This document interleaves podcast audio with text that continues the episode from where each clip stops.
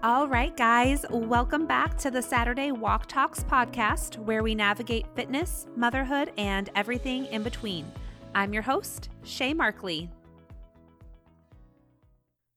Okay, so I am going to be getting personal with you guys today and sharing my own fitness story.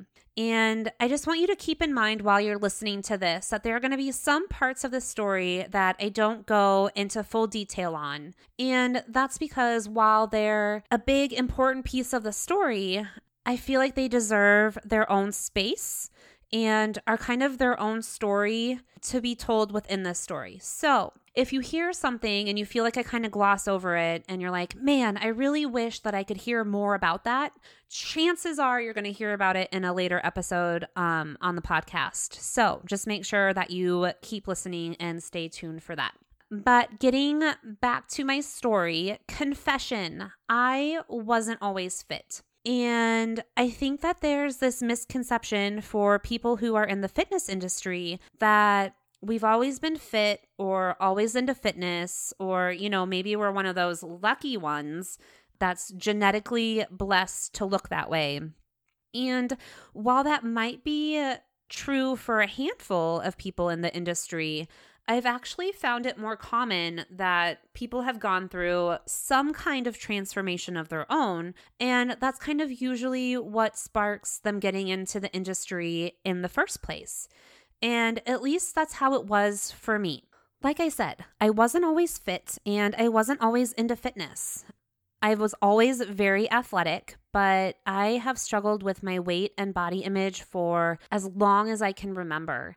And I still struggle with body image sometimes and, you know, wondering if I fit into this image of this industry. And it's just something that hasn't completely ever gone away. But I think kind of where the story starts is I just have this very vivid memory. I was probably, I don't know, 10 or 11, somewhere around there in those early, you know, formative, early adolescent years. And I was at my pediatrician's office and I just remember him saying to me off the cuff, like, man, with your broad shoulders and, you know, big boned thighs, like, it's really a shame that you weren't a boy. You'd be really great at sports. And that shook me. And it obviously has stuck with me throughout my entire adult life. Like, I can still hear him like say that in my head. And I really think that that's where, you know, my struggle with body image started. Um, I can just, I can pinpoint that memory so vivid. And, you know, I was born in the 80s, I grew up in the 90s. And I feel like talking about weight and being healthy and nutrition and all that stuff wasn't really something that was ever really talked about or addressed. You know, we never really had any conversations about how to make healthier choices or the better foods to eat um, or how much I should be eating. That just wasn't something that was ever said. There were no conversations. And so I didn't really know what to do. And so I struggled and was overweight throughout my, you know, teenage years. And I think it was it was the summer um before my senior year of high school. I remember I was getting ready to do senior pictures and I stopped eating because I wanted to be skinny. I wanted to look good for those pictures. I wanted to look good for my senior year. And I worked out like four hours a day. And I remember I was I was sustaining myself on those like frozen icy popsicles. I would eat those throughout the day and then I would run, go out and run for two hours in the morning and then two hours in the afternoon. And that's what I did all summer. And it worked. I was skinny, I also had no energy. I felt sick all the time. My stomach hurt. And obviously, it wasn't sustainable, right? And once I got out of that, once I got out of doing that, you know, the weight came back and then some. And then I was heavier than I had ever been. And I still didn't know what to do. And I didn't know who to talk to about it. I felt like I didn't have anybody to talk to about it nor did I know who to ask for for help. so it just became a cycle. It became, I fell into the fad diets and that so many people fall into, you know, the quick fixes of lose considerable amount of weight and then once you stop and you gain it all back and then some. And I just went through this cycle throughout my college years. Like I was just stuck in this path. And once I was done with college and I was getting married, I again, you know, I kind of still didn't know what to do, but I was eating. I was eating, you know, the minimum like 1200 calories and lifting some weights because I wanted to get in shape for my wedding. And then, you know, fell into the habits of being married, you know, kind of fell into the common, well, I already, you know, nabbed my guy. Like, I'm off the market. Like, he loves me for who I am. And, you know, my weight just continued to fluctuate. I would gain weight, then I would lose weight, then I would gain weight, then I would lose weight. And I just was never happy.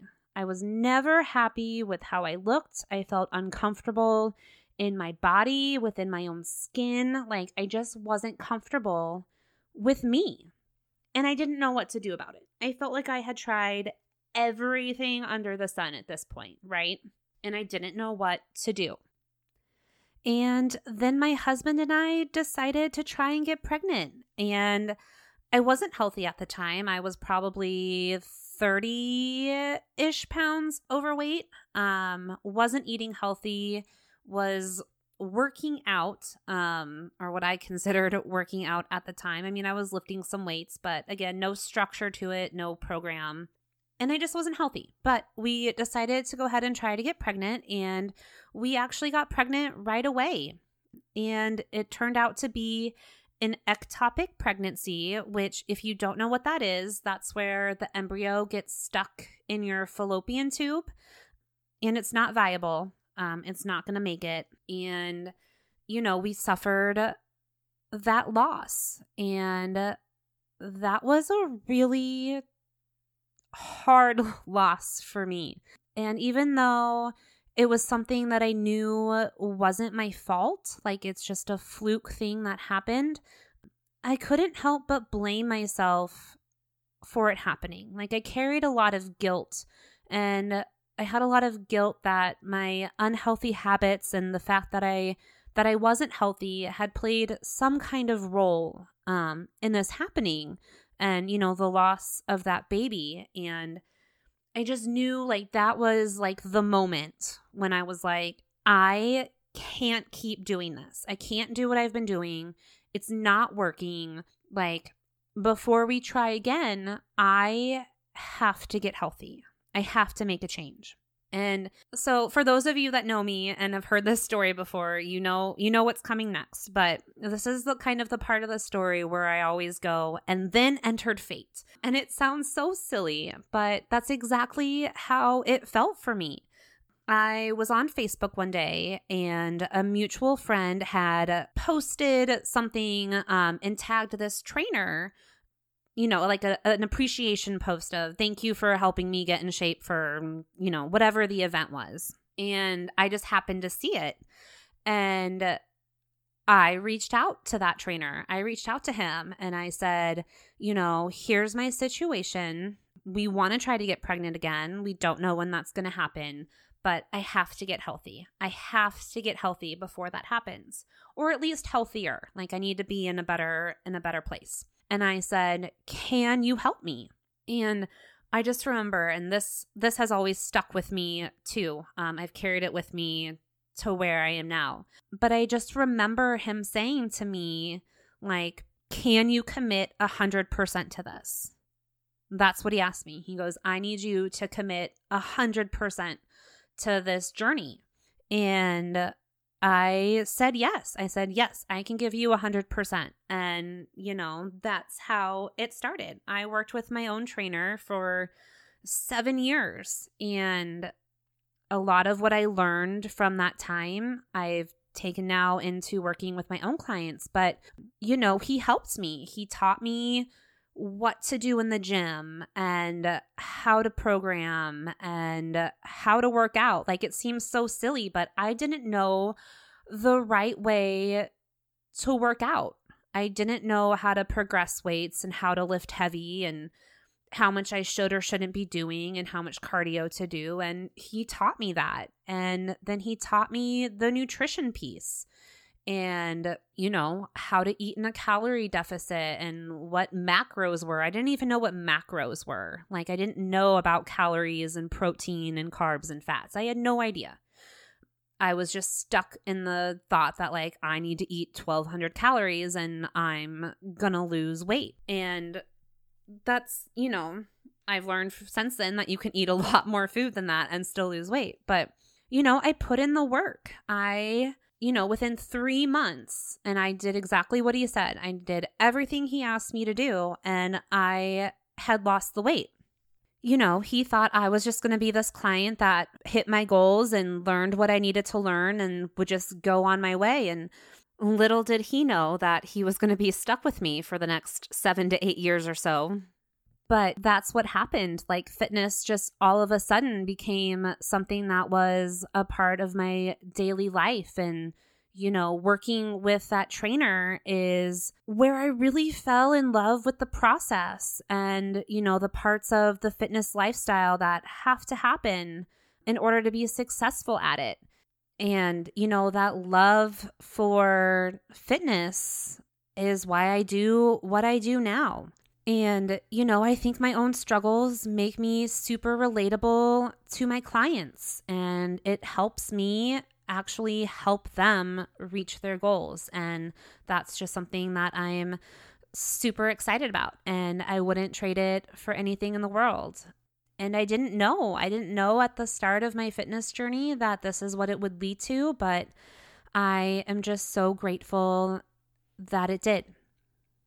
Thank you guys so much for listening to another episode of Saturday Walk Talks. I hope you found it helpful to you in some way. Stay tuned for next episode where I'll be talking about the foundational habits of fitness.